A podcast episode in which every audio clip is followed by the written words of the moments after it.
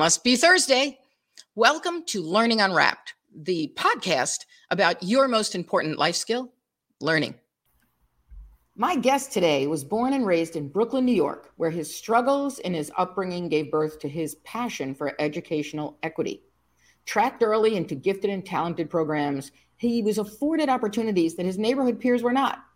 Using lessons from his experience as a math teacher, later as an attorney, and now as a keynote speaker, contributor to Forbes, The 74, Edutopia, and Education Post, and author of the books Thinking Like a Lawyer and Tangible Equity.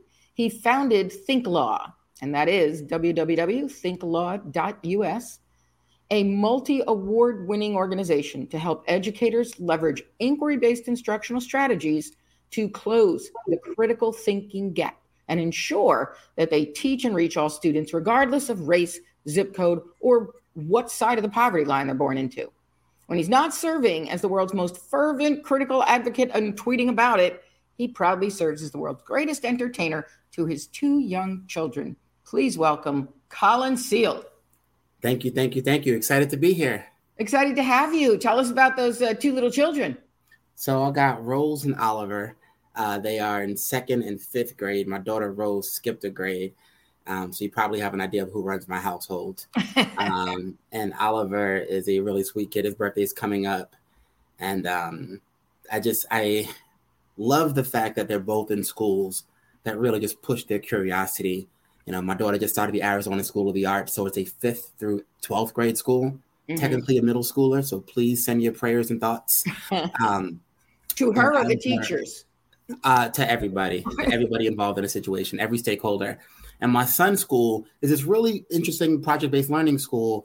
And I like a lot about their instructional model, but really, the reason he goes to this school is because when we went to the tour of the school, they have a slide that takes kids down from the second floor to the first floor. So it could have been the worst school ever, but it has a slide. So we're already done at that point. That's so you hope for a schedule that has you on the second floor and then the first, and then the second Pretty and much. then the first. Pretty much, kids go out of their way to find a way to, to find a way to kick the slide to their classes. Oh, that is awesome. Sure. Oh, you know, isn't that what school should be all about? The slide. It really should. It really should. well, Colin, I'm sitting here holding your book, Tangible Equity, and I have to tell you, this book is gold. Thank you for breaking down this important topic to offer tangible steps educators can take and push thinking beyond, as you had talked about, mere differentiation. You share the all familiar image of three students standing on crates to watch a ball game, and you share how you had some advantages throughout your career that just gave you a lot more crates. And to quote, give me 100 crates to stand on, but if I am still watching the game from outside the fence, that's not equity. So talk about that and what what will it take for schools to move the students inside the fence and into the game?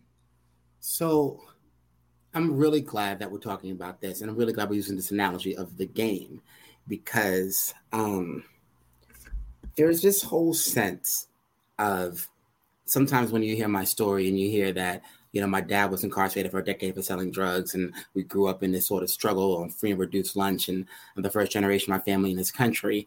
There's folks that be like, wow, and yet and still, despite all of that, Colin, you were able to be a successful teacher and a lawyer and start this work with ThinkLaw, where you're doing this critical thinking throughout the whole country and 40 something states, and you got these two books and all this stuff. But I'm like, wait, what if we realize it wasn't despite? It was because it was because. And, and when I start thinking about because, I start thinking about like really this idea of what equity is supposed to be. And for those of you that are listening that are in places where equity has become a four letter word, right? Like equity has become this scary sort of boogeyman sort of construct. I like to define equity in a way that I think is very universal, something that really can can can captivate the the the thoughts and the actual work of what we do in education, no matter where we work, which is if we're doing equity work, we're reducing the predictive capacity that demographics have on outcomes. That kid that's on the other side of the tracks, those people over there in that like trailer park, that place in your community where everybody speaks that language, everyone's that skin color, those kids in your school that have that designation on their files that they're this kind of student with this kind of IEP or this kind of English language learner, or their parents have that kind of educational attainment level, those shouldn't be as strong predictors as they are. Right. It shouldn't be like stories like mine are like an exception to the rule. If we're doing equity work, there is no rule. We've disrupted that rule. So when I think about this thing with the crates, part of what makes me really sort of long for something bigger and better is the fact that in my situation, growing up in Brooklyn, New York, when I got accepted to the Bronx High School of Science, which is considered one of the top schools in the country, nine Nobel Prize winners, it was like, yeah, I won this lottery. What did that actually mean? It meant I had to commute 90 minutes each way to get to school. Right. Because right. I couldn't walk down the street and go to the school there because the school down the street was a dropout factory. But if it was really equity, I wouldn't have to go to the school where nobody looks like me, where I've got to travel super far, be super tired, run down because I can't have a quality opportunity in my own neighborhood. And be one of a few children of color in that school, as you pointed out. And there's even fewer today than there were back then. And what isn't like really, really bothersome to me is if you look at people who in New York City today say they fight for educational equity, one of the things they fight for is, oh, let's make sure more kids have access to schools like the one I went to. And I say, that ain't it. Right. That can't be it. Put that There's school in my neighborhood. Yeah. Yeah. There's Why isn't that of schools in New York City? There's hundreds of high schools. Why are we so concerned with those? Right. If we're doing equity, there's this idea of kind of taking tangible equity, something that actually disrupts that pattern, and something that is more of the lines of performative, cosmetic equity. Okay, so when you have that eighth grade program and kids are taking algebra one, and we say, wait a minute, the kids in that algebra one program don't reflect the, the kids in that school, let's get rid of that algebra one program. Who is that helping? How is that disrupting any patterns? Kids with means and resources, their families are going to find a way to give them advanced academic opportunities outside of school. So, what are we going to do? If we're really pushing for equity, we would say, let's design a K to seven system that all but guarantees that every kid will be ready to take algebra one in eighth grade. That's Amen. transformational. This is yes. the kind of difference yes. we're looking for. Yes, that's amazing. And that is where we need to be going. For sure. The question is one, do I even like baseball? Is this a game that I'm even really here to play, right? But then it's this idea that, like, okay, maybe there is some benefit to having access. Obviously, access means something. It means something that I had a six figure salary as an attorney. It means something that we can get kids to be like engineers and be excellent in corporate America. But if it's all about navigating a system, and we never talk about dismantling the system, if it's all about playing the game, and we never talk about slaying the game, maybe we're not going far enough. And what tangible equity is all about is saying there are so many things we could do to push deeper, to go further. That's why I'm in love with this book because you really push everyone's thinking in here. You know, in my consulting work, I work on designing schools that are all about engagement, empowerment, and efficacy. And the key is compliance doesn't cut it, it's not enough. You talk about the fact that schools now are so uber focused, and I think even particularly post pandemic on compliance and rule following uh, to get where we need to go. And then you advocate for learning environments to be, and I quote, psychologically safe for students to wonder, ask, speak up, collaborate, offer alternatives, think creatively. That's not where schools have been. Why do you feel like this is so critical in achieving equity? So this almost kind of like makes me a little bit emotional to think about. But when we actually have not just a compliance driven culture, but a compliance driven culture that looks at compliance very differently depending on what kind of space you're in. If you were to find a school in the United States of America that would be considered a high achieving school, okay, and you went to a school and you saw that in this school, Kids were walking in straight lines in third and fourth grade. Kids had silent lunch, silent hallways. It's almost a guarantee that the demographics of that school are predominantly black and brown kids in poverty. Okay.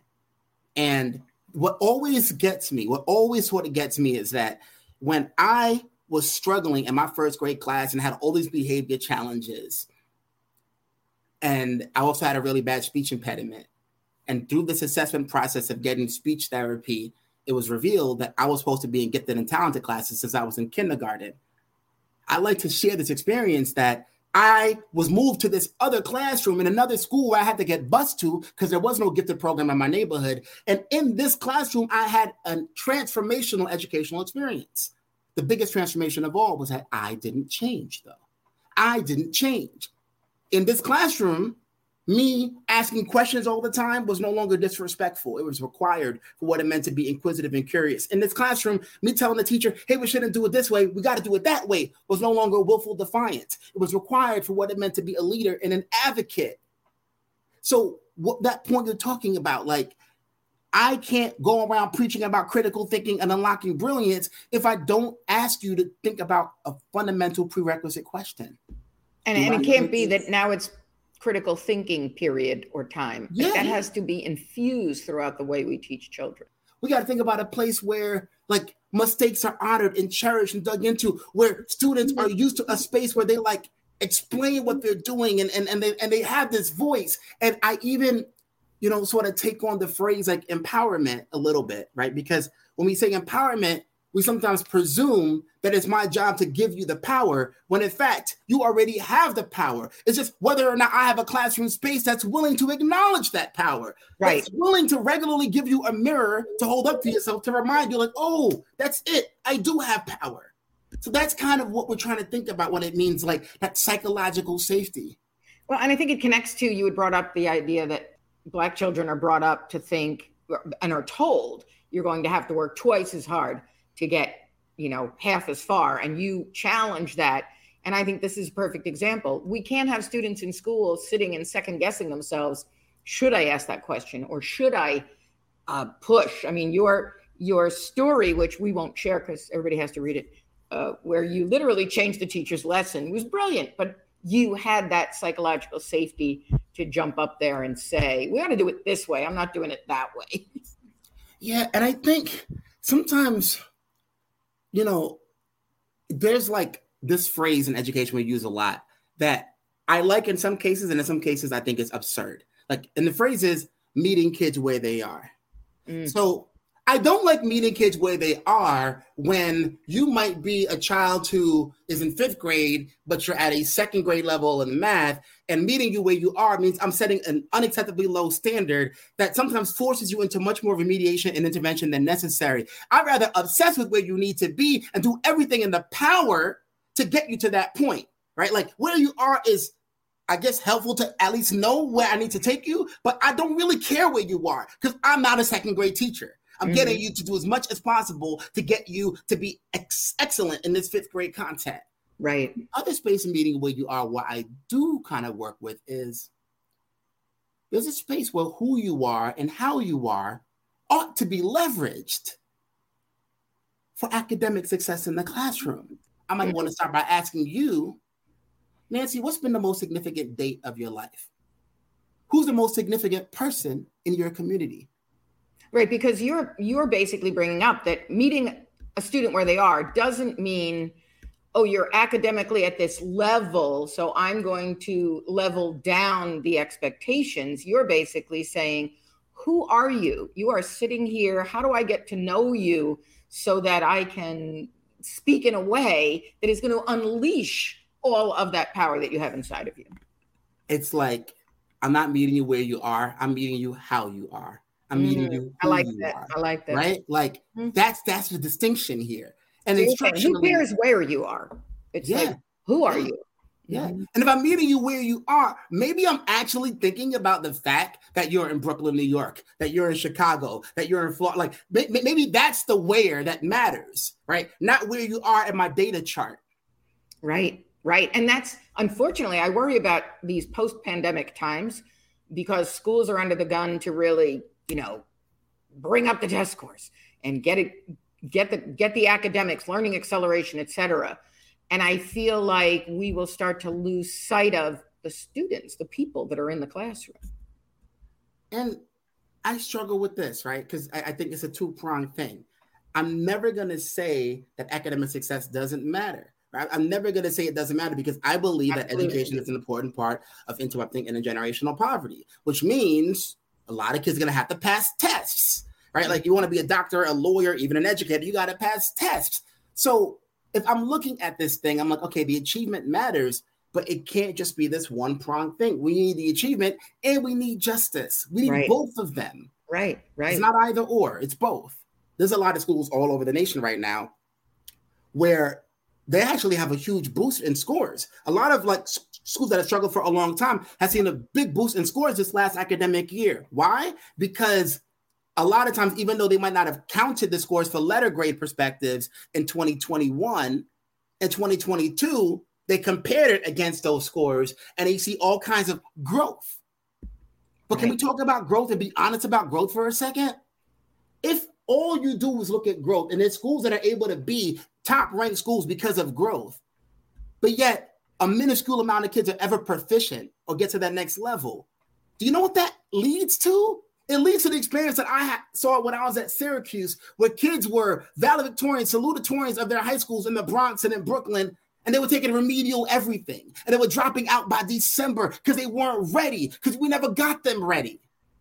We can't settle for growth when we know that our kids need to be in a world where they're often asked to compete at a ridiculously high standard.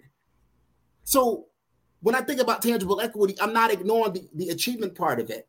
I'm just really getting into the why the achievement matters and the real understanding that it's not going to be enough. We got to teach a different set of skills the top of that academic success. Right, right. I use the analogy of the Olympics. You see an Olympic athlete excel. The judges don't sit there and say, you know, well, it wasn't quite a 10 performance, but after all, you know, um, he came from uh, tough circumstances. So we're going to give them that. No, it's like, here's the bar. And when you go out into the real world, you're going to have to compete against that. How do we get you there? And we don't get you there by piling more, you know, work on you. I think we get you there by you're talking about getting to know who you are and unleashing that power. Um, I, I was consulting years ago, decades ago, in a school that was predominantly black, but the teachers were um, still predominantly white. And I was in this one classroom. It was a middle school classroom where the science teacher was giving the most boring lecture, and his back is to the students, and he's just writing on the board, and the kids are like throwing spitballs at each other and throwing paper airplanes and having a ball. And then he says, "Okay, well now it's time for the crossword puzzle." And I thought, "Oh my God, this is this is crazy." So he gives out this crossword puzzle, and the kids like grabbed their pens and hunkered down, and you could hear pin drop. So now I'm like, "Wait, this is too weird. So I go over to talk to a couple of kids and I said, uh, what? You like the crossword puzzles? And they're like, oh, we love the crossword puzzles. We just have to wait for him to stop talking. And then he gives us the crossword puzzle. So I said, okay, well, you know, tell me about it. And they said, and it was, you know, all of these like science terms that you would put in. And this student said to me, well, look here, this is a 14 letter word, right? So there's only two 14 letter words here. So in the third spot, there's the beginning of a 10 letter word. Okay, well, there's three 10 letter words. Well, only one of them fits with the third letter of the first letter here, matches the third letter there.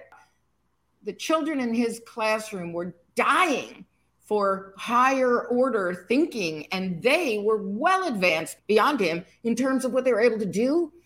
But he looked at it like, well, we're just, we have to learn these science terms and here. And the kids would just like, we just need to get through this until we can actually get to what we need to learn. And mm that really struck me.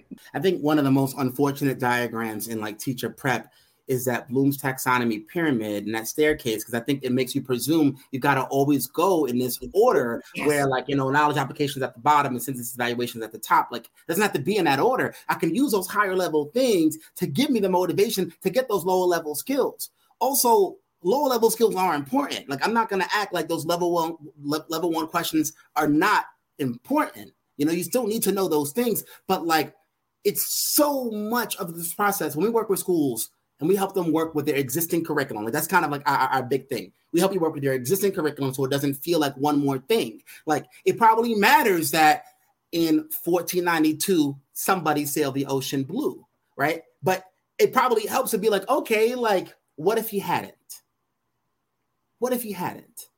And if I look at the fact that, well, what if you had I had all these different ways of like thinking about, oh, well, it might have happened anyway, or somebody else might have done it, or whatever the case is, I can ask this question of like, you know, was this something that we're better off for? Is it something that we're worse off for? There's all these different things that I can do to take this level one thing and add this funk, add the spark to it to allow me to go deeper. There's different motivations behind why he did it. Which motivation seems to be the most prominent? Which one seems to be the most significant? So then now there's this ranking sort of piece into it. And the thing is,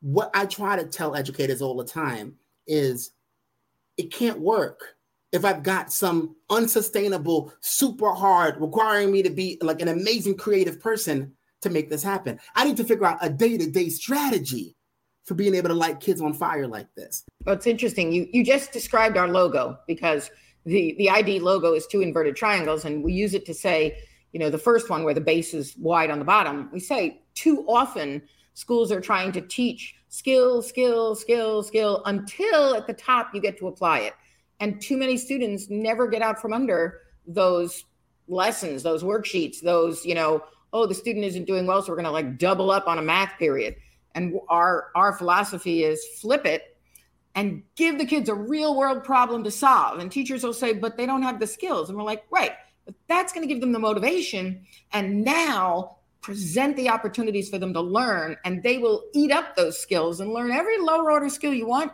because they're trying to solve this really interesting and compelling problem. And so we talk about felt need. So you just described, uh, I think we're living parallel lives. And you think, you think there's something you named there that I, I, I want to be able to flesh out a little bit more. You know, these kids can't. These kids can't. These kids can't. Right. It's probably one of the hardest challenges to overcome in education. Yes. But what I've come to realize is these kids can't is really a confession of sorts. It's really me giving testimony that I have no idea how to create the learning conditions such that all kids can. So it can feel like impossible, can feel like I'm in a space. But I think that for education leaders, for administrators, for those that are instructional coaches, anyone who supports teachers in doing their jobs more effectively, we got to recognize there's only so much we can do with mindset work.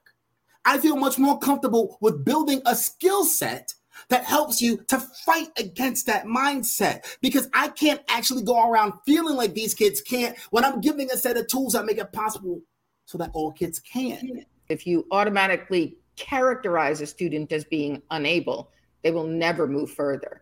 And I think too often, I, I started my career in education. I flipped over to the world of computer science and I came back. And the most notable change for me was that in teaching, I was always exhausted and you know had to get to bed early and when i was in the business world and i was responsible for millions of dollars of contracts i was flying high i could get by in a couple hours sleep no big deal and i realized that in education there is a tremendous emotional drain because you are responsible for lives and the best way to protect yourself from that is to presume that oh you know these are the students who can't therefore i'm off the hook instead of every student can.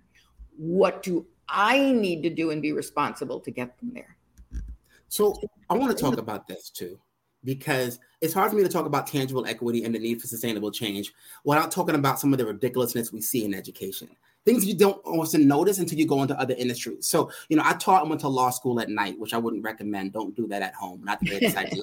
But when I when I when I started practicing law at this big firm, you know, they didn't treat me like a first year teacher gets treated. They didn't say, "Here's your stuff, right. go be married, make it happen." I, I, I had a paralegal, I had a legal assistant, I had a, a, a, senior associate that reviewed my work. I had partners that I looked up that, that, that I worked with. I had so much support to make sure I could do my job well. I had intense training and support. I got flown to Miami to take depositions with actors who were paid to be witnesses so that I could hone my craft as someone that asks good questions as a lawyer. And that's all the support they put into me. But as a teacher, I'm like, it's the other way around. I have 85 jobs. I have 85 jobs as a classroom teacher. And I think it's important that we recognize that. We recognize that, like, we keep on getting more things added to the pot as educators, right?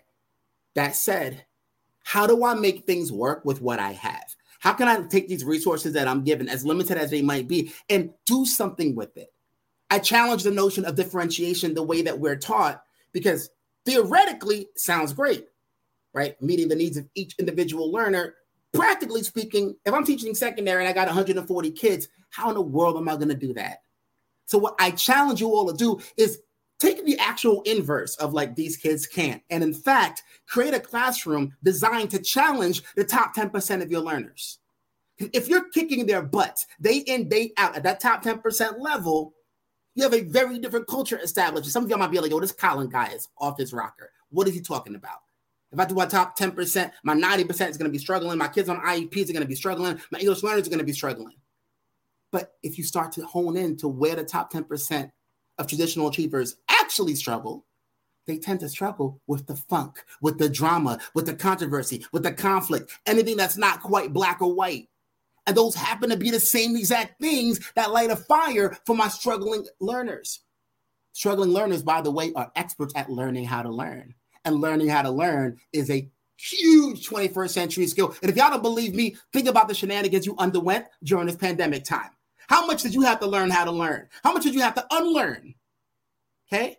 And my behavior kids, my kids that always give you all kinds of problems, all of a sudden they find a space for themselves when you introduce academic content in this way, where they're like, oh my goodness, all this, what happened was all of a sudden has value in an academic space. I'm interested in your view on schools, school districts where they designate certain schools as, you know, cream of the crop and they slice off those top 10% and ship them to another school. I was involved in a in a school district where we were asked to detrack the classrooms and we ended up you know having all the schools all the students of the different levels there was, there was the you know pre the pre-college level the college level the honors level all in one classroom and uh, at, at first, the teacher said, so we will have three different problem based tasks because we do a lot of work through problem based learning, you know, and different activity lists for the providing ac- uh, uh, access to opportunities to learn. So we'll have three different. And I'm like, no, no, you're going to give everyone the top one. It's the top problem, the top activity list, the top rubric. And then you're going to work to get everybody there.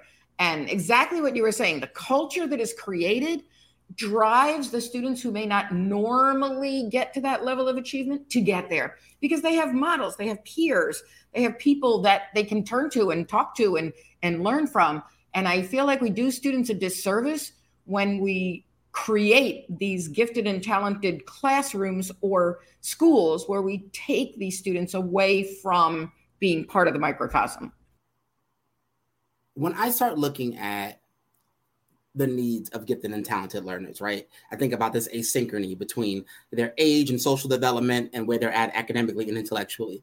And there's this, there's this, there's this mountains and mountains of research that shows that like if we're not giving the right support to these kids, like it actually can have like really harmful academic impact and life impacts. You go around to juvenile detention centers, alternative behavior centers, and you see kids who are unidentified gifted, right? They were gifted, but they were square peg, round hole kind of kids, and we left their genius on a table. It's what happens all the time. We see kids who did this work out of Johns Hopkins called the Excellence Gap, where they talk about kids from low income backgrounds who are rock stars in elementary school at or above, like like above grade level for multiple years, and 25% of these kids from low-income backgrounds aren't even applying to college. Like we, are leaving this brilliance on the table if we don't develop it. And I think, mm-hmm. I think the way we do tracking, the way we've done tracking historically, is really different than how we can do like very strategic kind of instruction to push as many kids as far ahead as possible. So there's a researcher, Scott Peters, who had estimated that in elementary schools, we can sometimes have up to six different distinct bands of achievement within a single classroom. You could be great at differentiation, but there's no level of differentiation that's going to make that work. Right. So that top 10% model, that idea that like we're going to train all of you to get to this hardest piece of it does make a big difference. But let me mm-hmm. kind of just attack this other thing about this tracking piece. When I taught in seventh grade in Washington, D.C., they once gave me a class called Math Review where I had kids for a double block who were basically at like third and fourth grade levels when they came in. And you know how they looked. They had the slumped shoulders, they had the lack of eye contact, they were bad at math. They were I don't do math kids. They were almost tortured and traumatized by math. And I'm like, this is not to work. I had to reach out to my principal, Miss Bird, of like, hey, Miss Bird, I need you to do me a favor. I need you to be able to change this class name to pre-algebra. What? No, this math review is not going to work. I need you to make it pre-algebra. And do you can you do me a favor? Can you make it a little bit dramatic? I want to be dramatic about it. I want you to come in, make an announcement with a lot of fanfare that after this first week of assessing or whatever, that we decided these kids need to be in pre-algebra. What did that look like? It looked like doing really hard word problems all year to really get their confidence and swagger. Yeah, there was some low level skills we needed to be able to develop, but we did it by going through high levels of critical thinking. And by the end of the year, I kid you not, they were ahead of my pre algebra kids because I had them on a double block with super focused acceleration. What I didn't do is say, okay, you're my seventh grade kids, but you at a third grade level. Let me put you in front of a computer and do third grade work until you get through all the third grade stuff. And then you go through all the fourth, and then you go through all the fifth. That's ridiculous. It's about what do you need right now to be successful in seventh? That's it. What do you need right now to be successful in pre algebra? And I think that's the thinking that needs to change. Yeah. I'm, I'm telling you, yeah. parallel lives, because I taught seventh grade math students, they were all failing and they were coming in, like you said, slump shoulders, who cares? Don't. And I just, I met with them one day and I said, What are we going to do? You know, like, you need to pass math. I want to keep my job. Like, what do we need to do? And I ended up creating an entirely problem based curriculum. They were engaged in real world problems. My principal said at the end of the year, all of your students but one passed the state test. How'd they do that? He said, Did you cheat? And I said, I, I didn't cheat. And he said, Well, maybe you went around and, you know, pointed to, uh, and I know I've told this story before. I apologize to my listeners if you've heard it already. But he, he said, Did you go around and like point and say, like, try this again? I said, No, they, they did it themselves. And he was like, How? And I said, because they've been working hard all year. And he was like, why? And I said, because they're engaged and interested. And then he said, which is similar to what you're saying here, um, your students outperformed the rest of the, the regular ed kids in percentages. How did you do it? How did you teach that chapter? And I said to him, like, I never got to that chapter. But if you motivate students and give them the freedom to learn, and like you said, you take them and allow their brilliance to shine, they'll run with it. They'll they'll go far beyond what anyone might ever think they could do because you just allow them to. All right, so I mean again, I could stay here talking to you forever, but let's unwrap the learning. So as schools continue to engage teachers in professional development and communities continue to explore diversity, equity and inclusion, what advice would you give them to make sure that they are keeping it tangible? I think one of the key things you could do to really make sure the equity is tangible is not just think about that definition, right? Like making sure that we're doing the work that is disrupting that pattern between predictive capacity demographics and those outcomes, but also thinking about this backlash effect. The reality is that when you got cognitive dis- dissonance, when you're trying to go for an equity sort of framework, it should feel uncomfortable. It should get to a point where things feel a little bit like, uh, challenging. If you're actually sitting comfortably this whole time you're going through this process, I could almost guarantee whatever you're doing isn't actually equity work. And this is why I think there's one important sort of distinction to make. I live in Arizona. I do a lot of works for school in, in, in, in schools in the deep south. And with this whole thing around like, you know, critical race theory, CRT, all these things, I came to a point where I recognized that we wouldn't be talking about CRT at all if we did our jobs when it came to RCT, raising critical thinkers. Raising critical thinkers, which is why we actually developed a platform called Raising Critical Thinkers for our families to nurture and develop critical thinking at home. Because I know for a fact that we wouldn't hear a lick about CRT if we were confident that kids could never be indoctrinated about what to think because we knew they knew how to think. Yeah, yeah. That's that RCT sort of different. So if you got a little game with your kids called Informed Opinion, which is a game that we have, this is in English and Spanish, where I say things like, Colin's car won't start. And all you gotta do is ask questions. It's like a, a fun game. You go around the table, you ask questions. Sure. Like, you know, like, is he using the right key? Did he put gas in the car? Is it even the right car? And all these things that start to happen, our kids start to appreciate the complexity and the simple. And that becomes a critical thinking habit right? And we have so many different activities like that that you could do when you're in line waiting for something, when you're in a carpool with another kid, all these different ways to really get critical thinking going as a system. You cannot go wrong with critical thinking. So I would even say if you're in districts where people are very like cautious about anything having to do with equity or whatever, then you can still get a lot of those same results by being very systemic about raising critical thinkers in your district in partnership with your families. Everybody has got to buy this book. It's called Tangible Equity by Colin Seale, S E A L E. And you can also follow Colin on Twitter at, at Colin E. Seale, S E A L E. Um, Colin, anything else we need to add to the conversation here? I just urge you all to think about this idea. One of the ideas of tangible equity is that you have power. So often we're in a space where you're like, I'm just a teacher or that's above my pay grade. I want you to remind yourselves that you have power.